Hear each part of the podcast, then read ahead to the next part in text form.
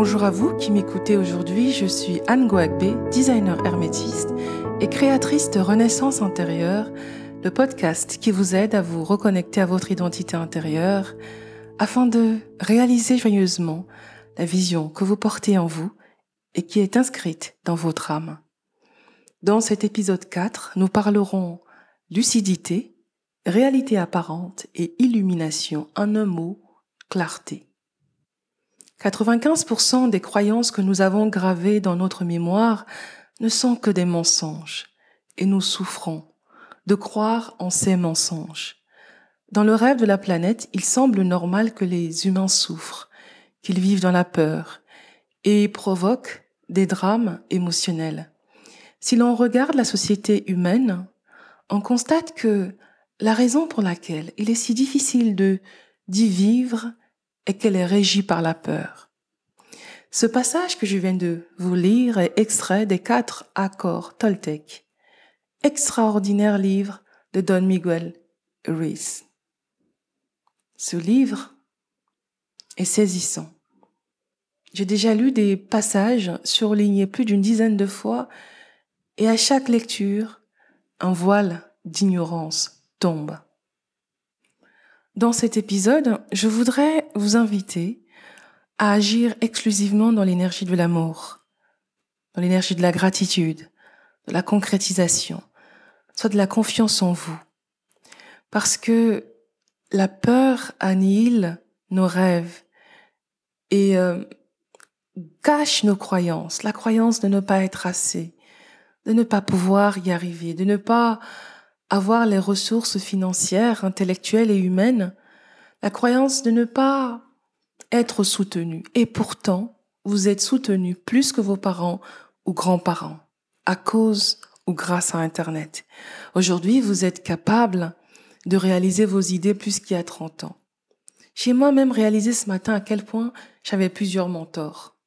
Le mentor est celui qui partage sa vérité immuable. Après, comprenne qui pourra.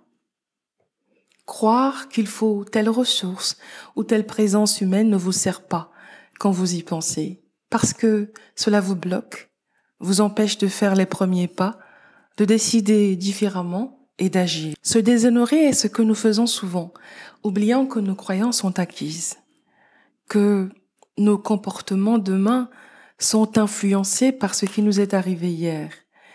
Et ce que cela a déconnecté en nous. Afin que cela ne nous arrive plus, nous mettons en place des structures de croyances et de pensées alors que le traumatisme, lui, n'a pas été résolu.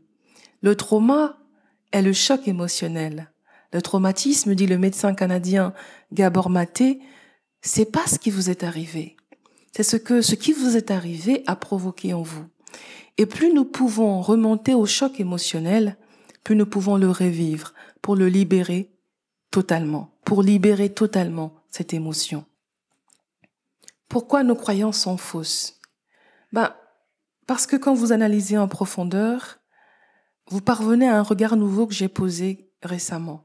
Nos croyances sont fausses parce qu'elles ne sont pas celles de la source de vie, elles ne sont pas celles de Dieu, celles du Créateur, celles de l'âme. Optez pour le nom qui correspond à votre spiritualité. Toutes nos croyances sont acquises, toutes nos peurs sont acquises, sauf deux, d'après l'hypnothérapeute britannique Marie Sapir. Un bébé, dit-elle, a peur des bruits forts et a peur qu'on le laisse tomber, rien d'autre. Et parce que nos croyances sont acquises, remarquez à quel point l'extérieur s'organise pour continuer à vous faire peur. Vous freinez pour changer de voie, changer de vie, pour réaliser ce qui vous procure grandement de la joie, en somme, être un humain connecté à son identité intérieure et confiant en la vie, confiant qu'une belle vie n'est pas nécessairement une vie dans sa zone de confort. Faites la liste de vos croyances, parce que je l'ai fait aussi. Questionnez chacune d'elles avec le regard de l'univers ou du Créateur posé sur vous. Quelle peur cache cette croyance? Quand cette peur a-t-elle été acquise? Et vis-à-vis de qui cherchez-vous à être loyal? Chacun de nous ignore sa puissance intérieure, ne la voit pas. Et je vais partager avec vous un aspect de mon engagement personnel, pour vous inspirer à esquisser le vôtre. Je m'engage à casser toutes les peurs et toutes les croyances qui couvrent la vie d'abondance, de service et d'impact dans le monde que je veux avoir, parce qu'en le faisant, je peux. À vous de poursuivre, d'écrire le meilleur de vous que vous souhaitez offrir dans cette vie. Avant d'écrire, écoutez le silence. Soyez suffisamment dans le silence pour capter la volonté de votre âme. Écoutez votre cœur. Ressentez le courage que ça fait naître en vous, que ces idées, ces possibilités que vous avez soulignées fait naître en vous. La joie qui monte. Et ressentez cette joie. Ressentez cette joie d'être encore là à 70, 80, 90 ou 100 ans demain et de voir à quel point vous avez osé, osé faire, osé échouer, osé vivre votre particularité, osé vivre vos passions même si les autres ne la partageaient pas et ne vous soutenaient pas.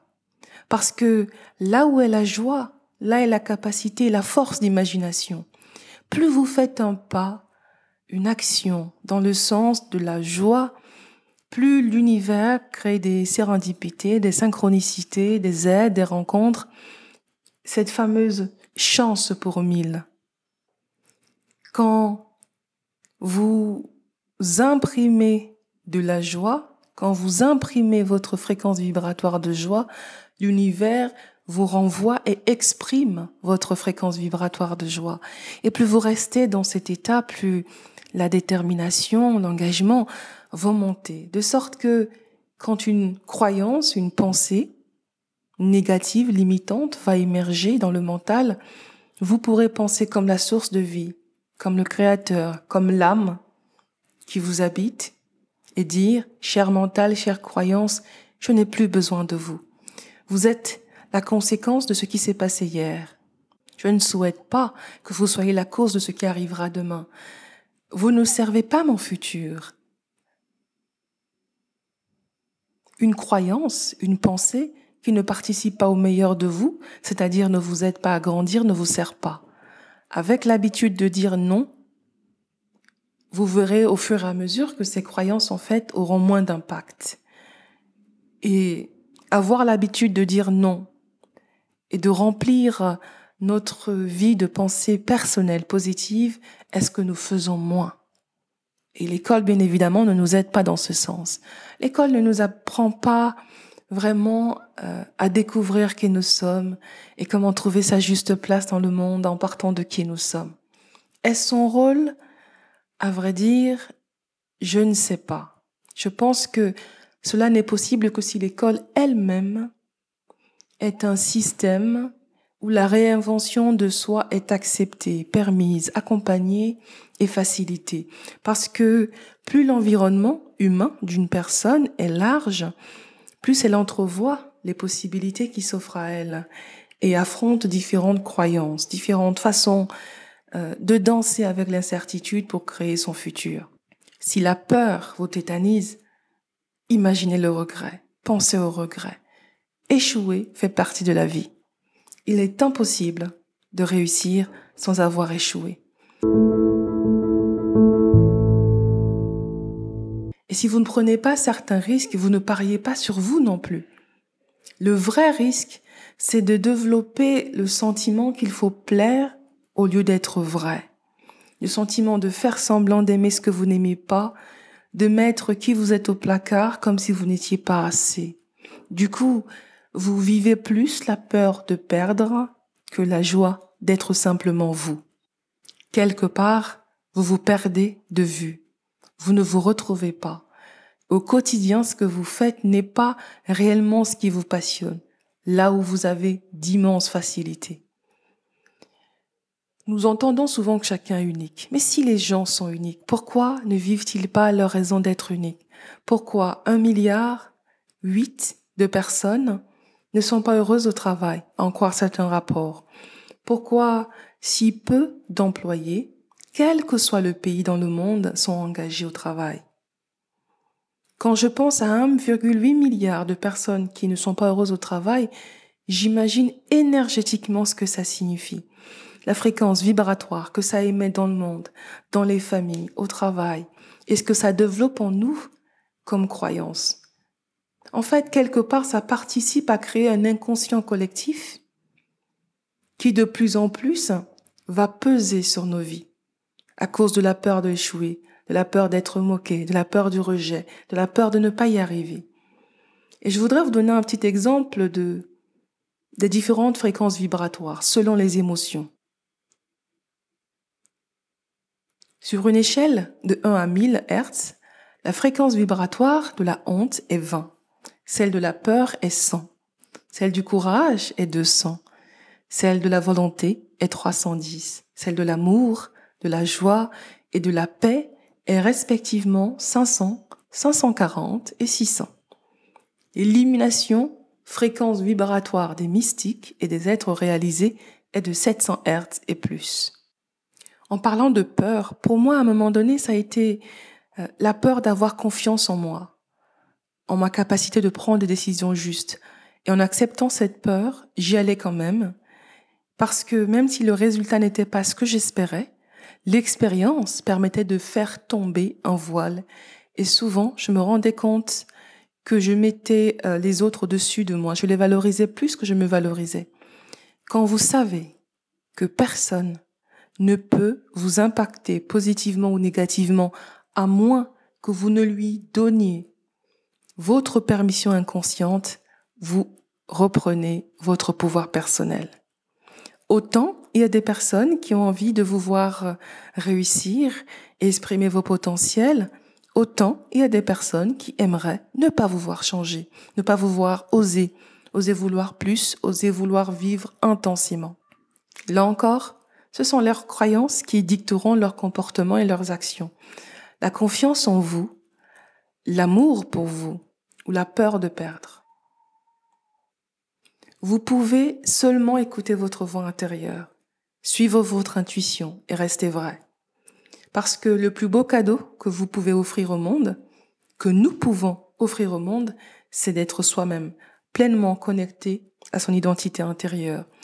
Et ainsi, pardon, accueillir chaque anniversaire comme une mort de l'ancien nous et une renaissance intérieure.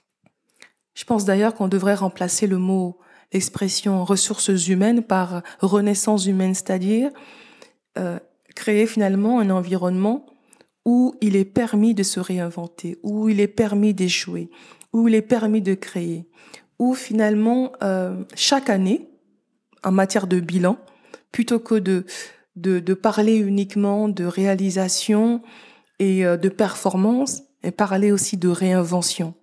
À quel point euh, ce que tel ou tel salarié a pu avancer, a pu se transformer. Plus vous êtes vous-même, plus vous inspirez les autres et les connectez à eux-mêmes. N'oubliez jamais que le monde a besoin de votre authenticité créative pour améliorer le futur. Et surtout, Commençons avec la joie. La joie sans condition. L'épisode 4 touche à sa fin. Merci beaucoup pour votre écoute. Pensez à vous abonner au podcast pour rester informé de chaque nouvel épisode. Et si vous désirez partager votre ressenti ou souhaitez que j'aborde un sujet en particulier, poursuivons la conversation sur Instagram, Twitter ou LinkedIn. À très vite pour un nouvel aparté.